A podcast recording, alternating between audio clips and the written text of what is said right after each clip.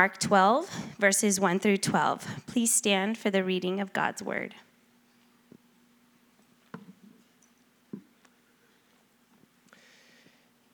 Mark 12. And he began to speak to them in parables. A man planted a vineyard and put a fence around it, and dug a pit for the winepress, and built a tower, and leased it to tenants, and went into another country. When the season came, he sent a servant to the tenants to get from them some of the fruit of the vineyard. And they took him and beat him and sent him away empty handed. Again, he sent them another servant, and they struck him on the head and treated him, treated him shamefully. And he sent another, and him they killed. And so with many others, some they beat, and some they killed. He had still one other, a beloved son. Finally, he sent him to them, saying, They will respect my son. But those tenants said to one another, This is the heir. Come, let us kill him, and the inheritance will be ours. And they took him and killed him, and threw him out of the vineyard. What will the owner of the vineyard do? He will come and destroy the tenants and give the vineyard to others. Have you not read this scripture? The stone that the builders rejected has become the cornerstone. This was the Lord's doing, and it is marvelous in our eyes. And they were seeking to arrest him, but they feared the people, for they perceived that he had told the parable against them. So they left him and went away.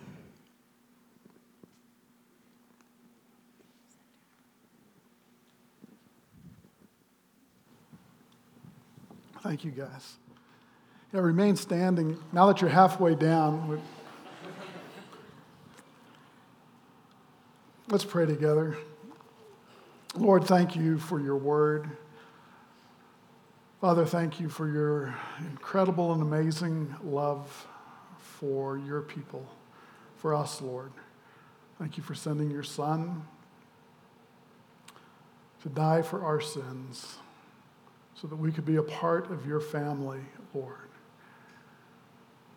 Father, I pray that as we look at this parable this morning, that you would enable us to see you, your love, your patience, your kindness, but Lord, your holiness and the severity of your judgment on those who reject you.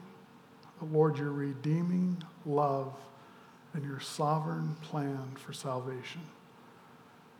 Father, help me to present you and our Lord Jesus accurately through your word in Jesus' name. Amen. You may be seated for real this time. Well, it's, a, it's an honor to be here. I was going to ask Joe, where's Joe? Joe, I was going to ask you how Ricky's doing. He was here during the first service, but there was a line of people waiting to talk to him, and I never got to talk to him. So, could you give us just a quick update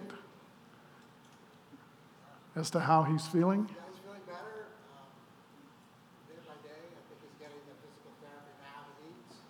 Good. I'm willing. Uh, a few weeks he'll be back. Wonderful. Wonderful. Thank you, Joe. Yeah, it was, it was a real joy to see him today with a big smile on his face, and uh, he was actually wearing shorts.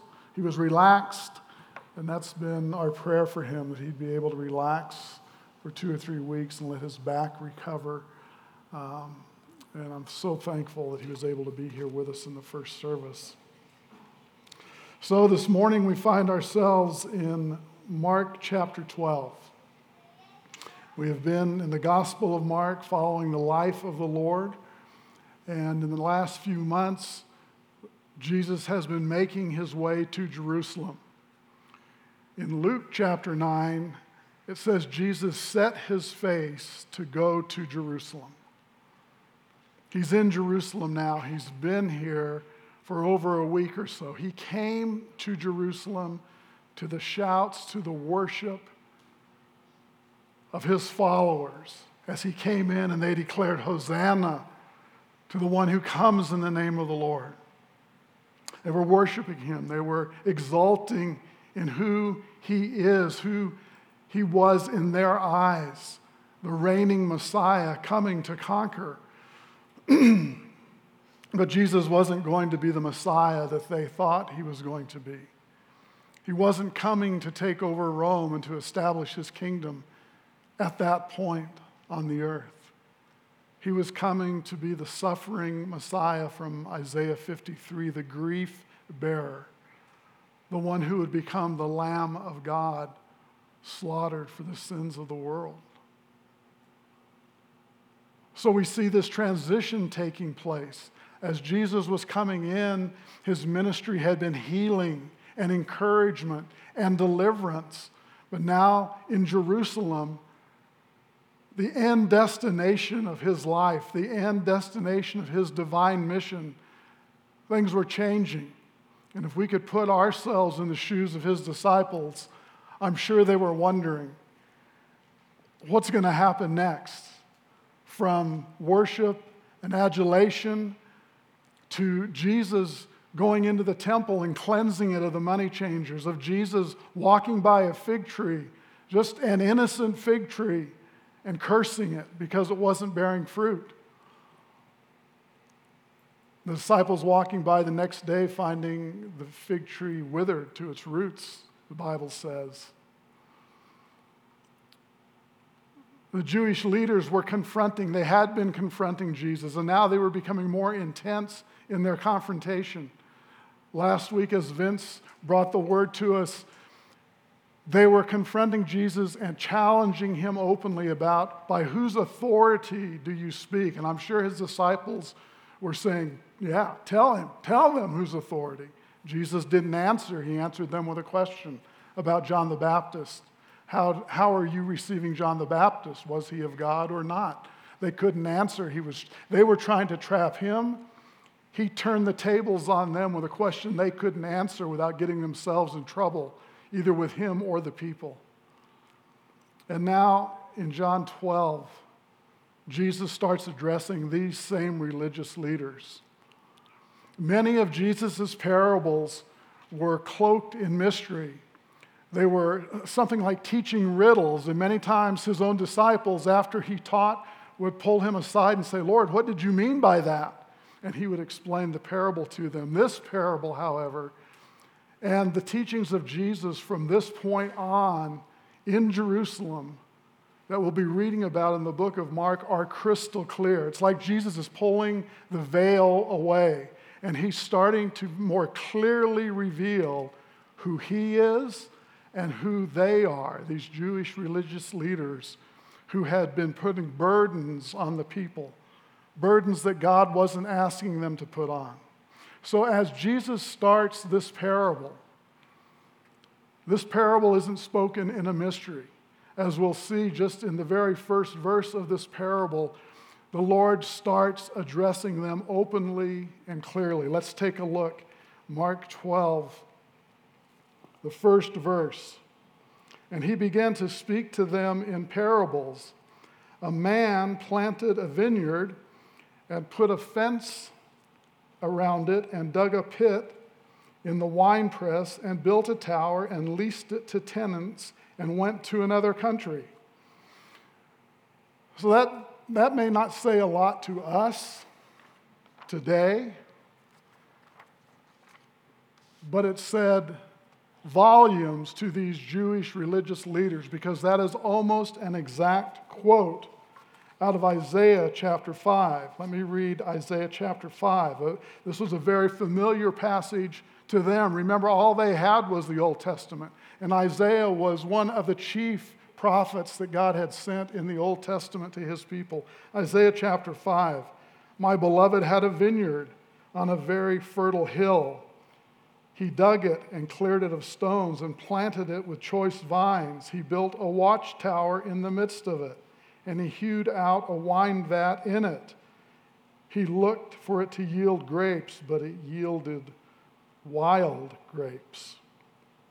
So, as Jesus is starting this parable, the religious leaders' ears are alive. They realize that Jesus is talking about the Lord's vineyard. Who is the Lord's vineyard? What is the Lord's vineyard?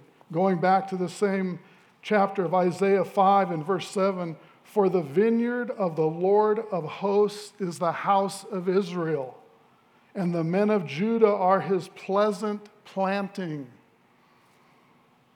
And he, the Lord, looked for justice, but behold, he found bloodshed. He looked for righteousness, but behold, an outcry. So these religious leaders know that Jesus is going to be talking about their nation, their religious nation, the vineyard of the Lord. In Genesis chapter 12, God calls Abram out from his father's house and says, I'm going to build from you a nation. I'm going to bless you and build from you a nation that will bless every family in the world. God begins his work of planting his people in the earth, his vineyard, the work of his hands, the redemptive work of God in the earth, his vineyard. So when Jesus is talking about his vineyard here in this parable, the Jewish leaders know exactly what he's talking about. He's talking about the nation of Israel. And there's probably a sense of pride rising in their hearts because they were the shepherds, the leaders of God's vineyard. The one who God had given stewardship to over his house, over his land, over his people. So we continue to read in Matthew 12. I'll start at the beginning again. A man planted a vineyard and put a fence around it and dug a pit for the winepress and built a tower and leased it to tenants and went to another country. So the tenants are the ones who are the caretakers, the Jewish leaders. When the season came, season of harvest, he, the owner, sent a servant to the tenants to get from them some of the fruit from the vineyard. So the owner of the vineyard, who is clearly God the Father, it's his planting in the earth. The Jewish people, the Jewish leaders understood this. He sent to them a servant in this story to get some of the harvest. Verse 3 And they took these tenants, these wicked tenants, took him, the servant, and beat him and sent him away empty handed.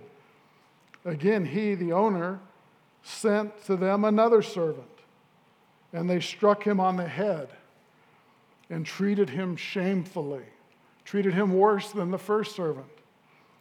And he, the owner, sent another, and him they killed. And so with many others, some they beat, and some they killed. So, this story that Jesus is telling is not turning out well for the Jewish leaders. They understand that they are the tenants. They understand that in this story that Jesus is unfolding, their role isn't turning out well. What is Jesus talking about? Well, these servants that the owner is sending is the picture of God sending his prophets to his people in the Old Testament time after time after time again, the patience of the Lord, the goodness and kindness of the Lord towards his people. When his people would rebel, he would send a prophet. They would repent and follow the Lord for a season, but then they would turn away from the Lord. He would send another prophet.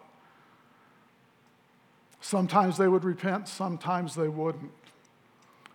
But many times, just as in this story, they would kill the prophets.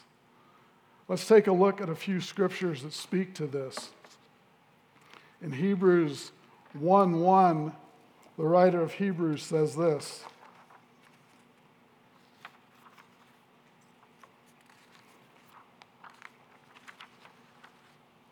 Long ago, at many times and in many ways, God spoke to our fathers by the prophets. Ten chapters later, Hebrews 11 talking about men of faith from the Old Testament, of which the prophets were numbered in that number.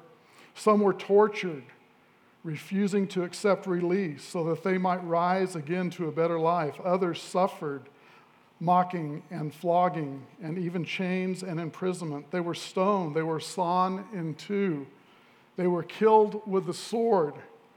They went about in skins of sheep and goats destitute, afflicted, mistreated, of whom the world was not worthy, wandering about in deserts and mountains and in dens and caves of the earth.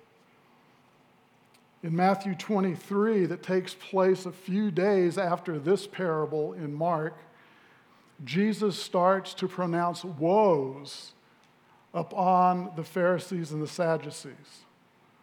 And I would encourage you to read that passage in Matthew 23 sometime this week and see what the Lord is doing.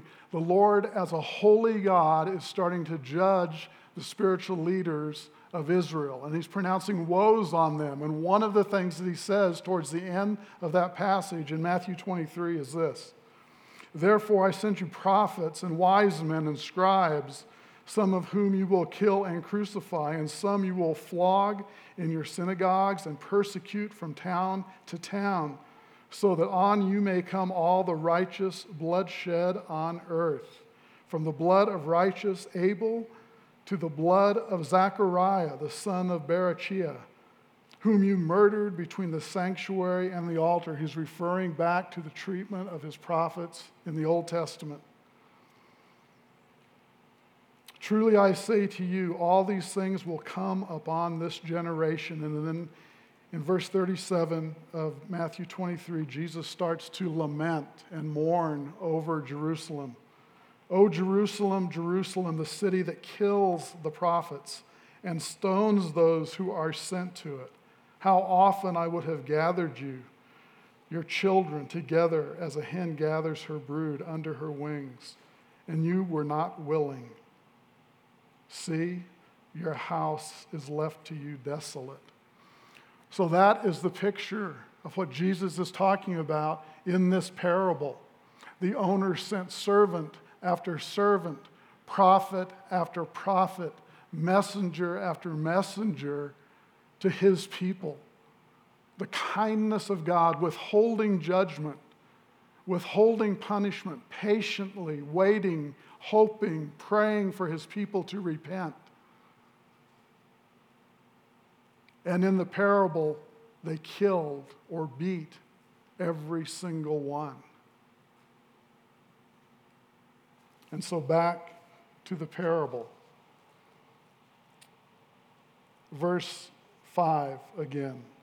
And he sent another, and him they killed. And so with many others, some they beat, and some they killed. But the owner in verse 6, he still had one other, a beloved son. Finally, he sent him to them, saying, They will respect my son. But those tenants said to one another, This is the heir. Come, let us kill him, and the inheritance will be ours. And they took him and killed him and threw him out of the vineyard.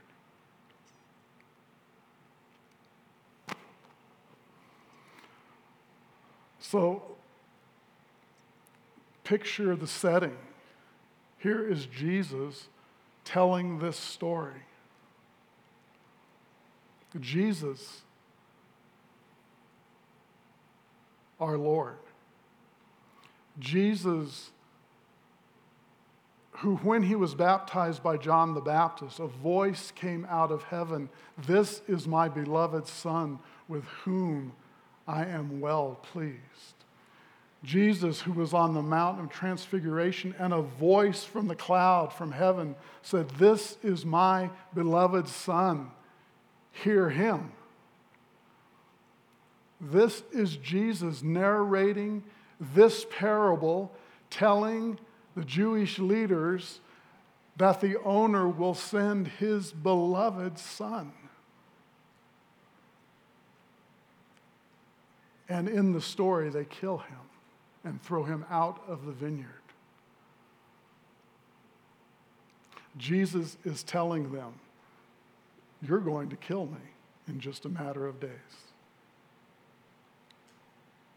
You, the leaders of my vineyard are going to kill me and throw me out of my vineyard.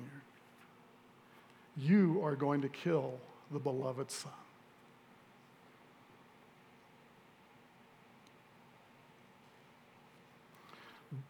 In talking to Nicodemus in the third chapter of John, Jesus says to Nicodemus, for God so loved the world that he gave his only Son, that whosoever would believe on him would not perish, but have everlasting life.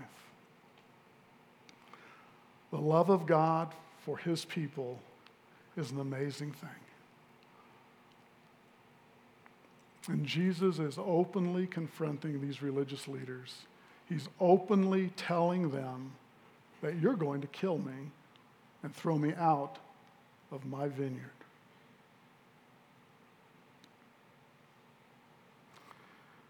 In Luke, the same story, Luke tells it a little bit differently.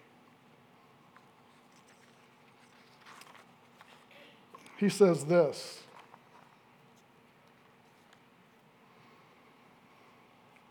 of the owner, he will come and destroy those tenants and give the vineyard to others. When the religious leaders heard this, they said, Surely not. But Jesus looked directly at them. Can you imagine that moment when Jesus is looking directly at these religious leaders? They said, Surely not. Surely not that the owner will give the vineyard to others. Surely not, God's not going to turn his back on his people and give it to others. We are the chosen people. We are the leaders of the chosen people. Surely not. Jesus looks directly at them in Luke 17 and says this What then is this that is written? And here he quotes out of Psalms 118 The stone, and this is also in Mark, the stone that the builders rejected has become the cornerstone. Luke adds, Everyone who falls on that stone will be broken to pieces. And when it falls on anyone, it will crush him. These Jewish leaders, their hearts were so hardened. The tragedy of this story is that the Son of God was in their midst, and their hearts were so hard that they didn't receive his teaching. In three days, they would kill the beloved Son of the Father. But this last passage here in Mark and also in Luke, where Jesus quotes this passage out of Psalm 118 that the stone that the builders rejected would become the cornerstone. This is our great hope. This is the sovereign redemption of God in the midst of this prophetic and very terrifying parable. Jesus, in one short verse, encapsulates his redemptive purpose on earth. The stone that the builders rejected would become the cornerstone. So let's consider that for a minute. How can that be? How can the fact that they will kill the son and throw him out of the vineyard, how can that event be something positive? Paul in 1 Corinthians 1 says this The cross is foolishness and a stumbling block to those who do not believe. But for us who do believe, it is the power of God unto salvation. In the next chapter, Paul says if the rulers of this age had known who Jesus was, clearly known who Jesus was, they wouldn't have crucified him.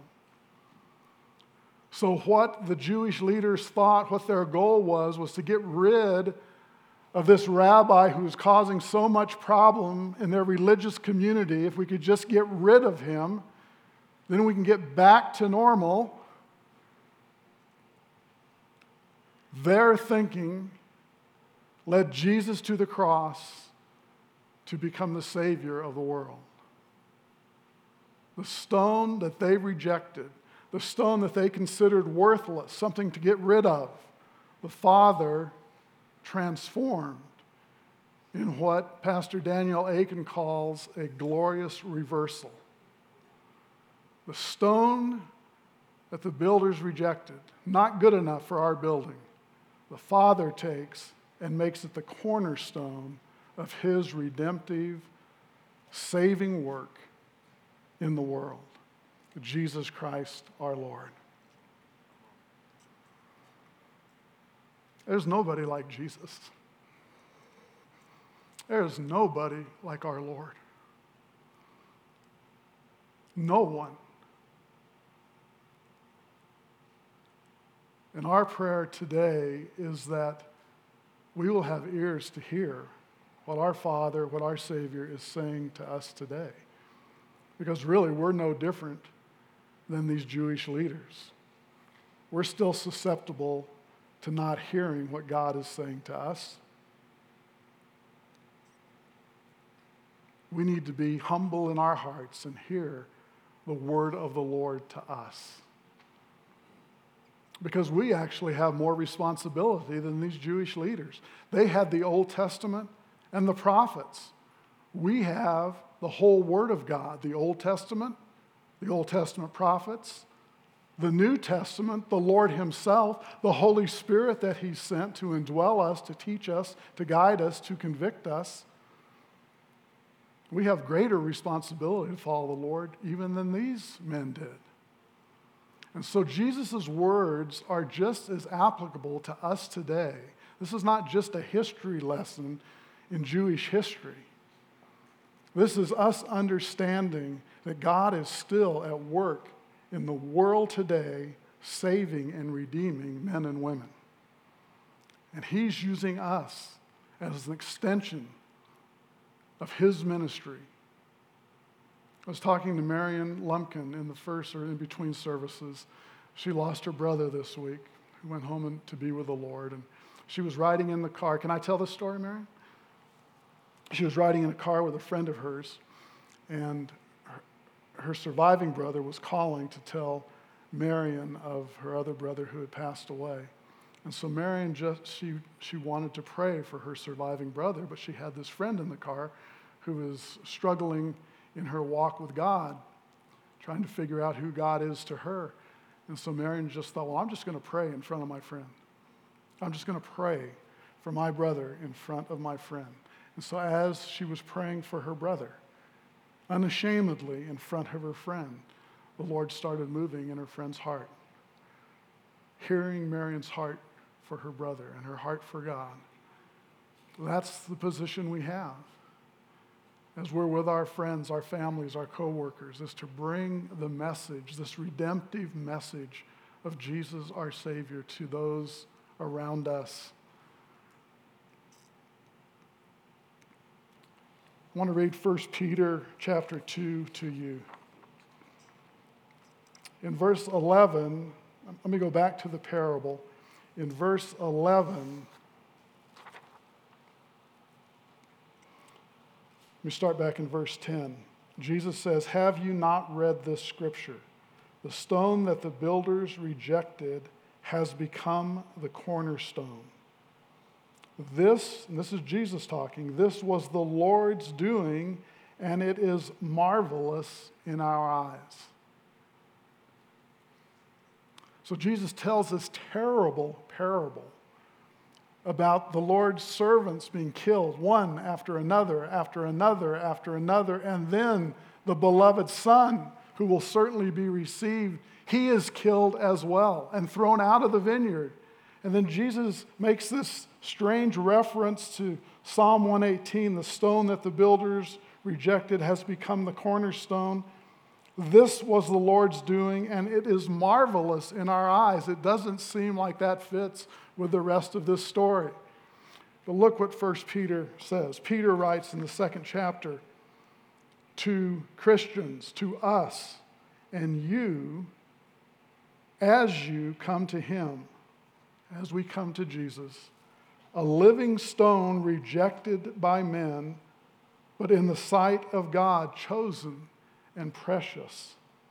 You yourselves, like living stones, are being built up to a spiritual house to be a holy priesthood, to offer spiritual sacrifices acceptable to God through Jesus Christ. For it stands in Scripture Behold, I am laying in Zion a stone, a cornerstone, chosen and precious, and whoever believes in him. The cornerstone is a hymn, it's our Lord, and whoever believes in him will not be put to shame. So the honor is for you who believe. 1 Peter chapter 2. How can we apply this to our lives today? Let me ask you to consider just two things, two areas. As I said, we have a responsibility. We have a responsibility to hear God's voice today.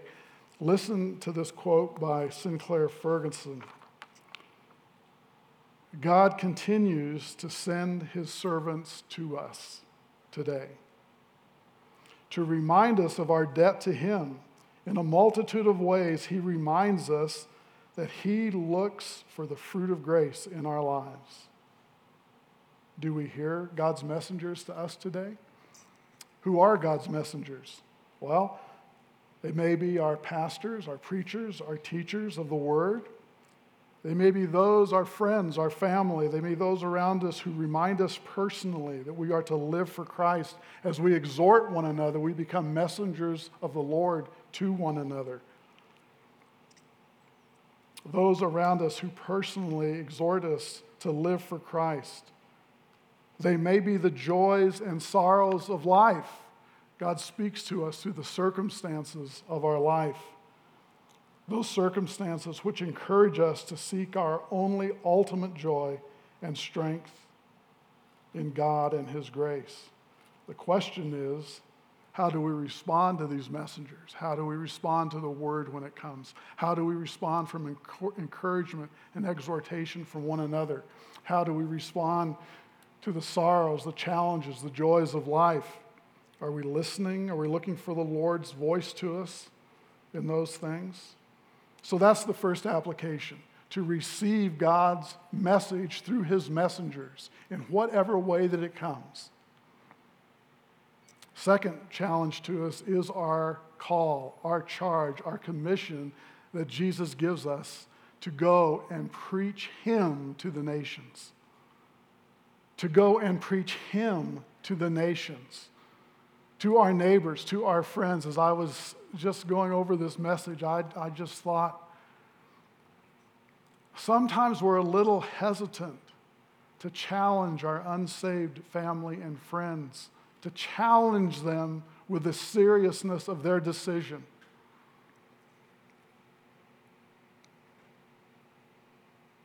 Listen to what Spurgeon says. This is an amazing quote. Charles Spurgeon. Remember once more if you do not hear the well beloved Son of God, you have refused your last hope. Jesus is God's ultimatum. Nothing remains when Christ is refused. No one else can be sent. Heaven itself contains no further messenger. If Christ is rejected, hope is rejected. John 1 11 and 12. He, Jesus, came to his own, and his own people did not receive him. But to all who did receive him, to them who believed on his name, he gave the right to become children of God. So, as we're taking this message, Let's not be hesitant to warn people of the seriousness of their decision. There may not be a tomorrow for that person. Marion's friend said, Well, I think if there is a heaven, when I get there, then I'll make a decision. The Bible says today is the day of salvation. Today is the day of salvation. Maybe there's a decision you need to make today Maybe you haven't received the Lord into your heart. Or maybe the Lord has been speaking some things to you that you haven't been listening to. Today is the day to make that decision. Today is the day to open your heart to what the Lord is saying to you about the important issues of your life. Because our Savior, the Lord Jesus, is speaking. He is the cornerstone, He is the main stone that the house of salvation, God's household, is built on. Those who reject the Lord reject the Father who sent him. But those who receive the Lord are welcomed into the Father's household, which Jesus is the main cornerstone of. Let's stand up and pray together.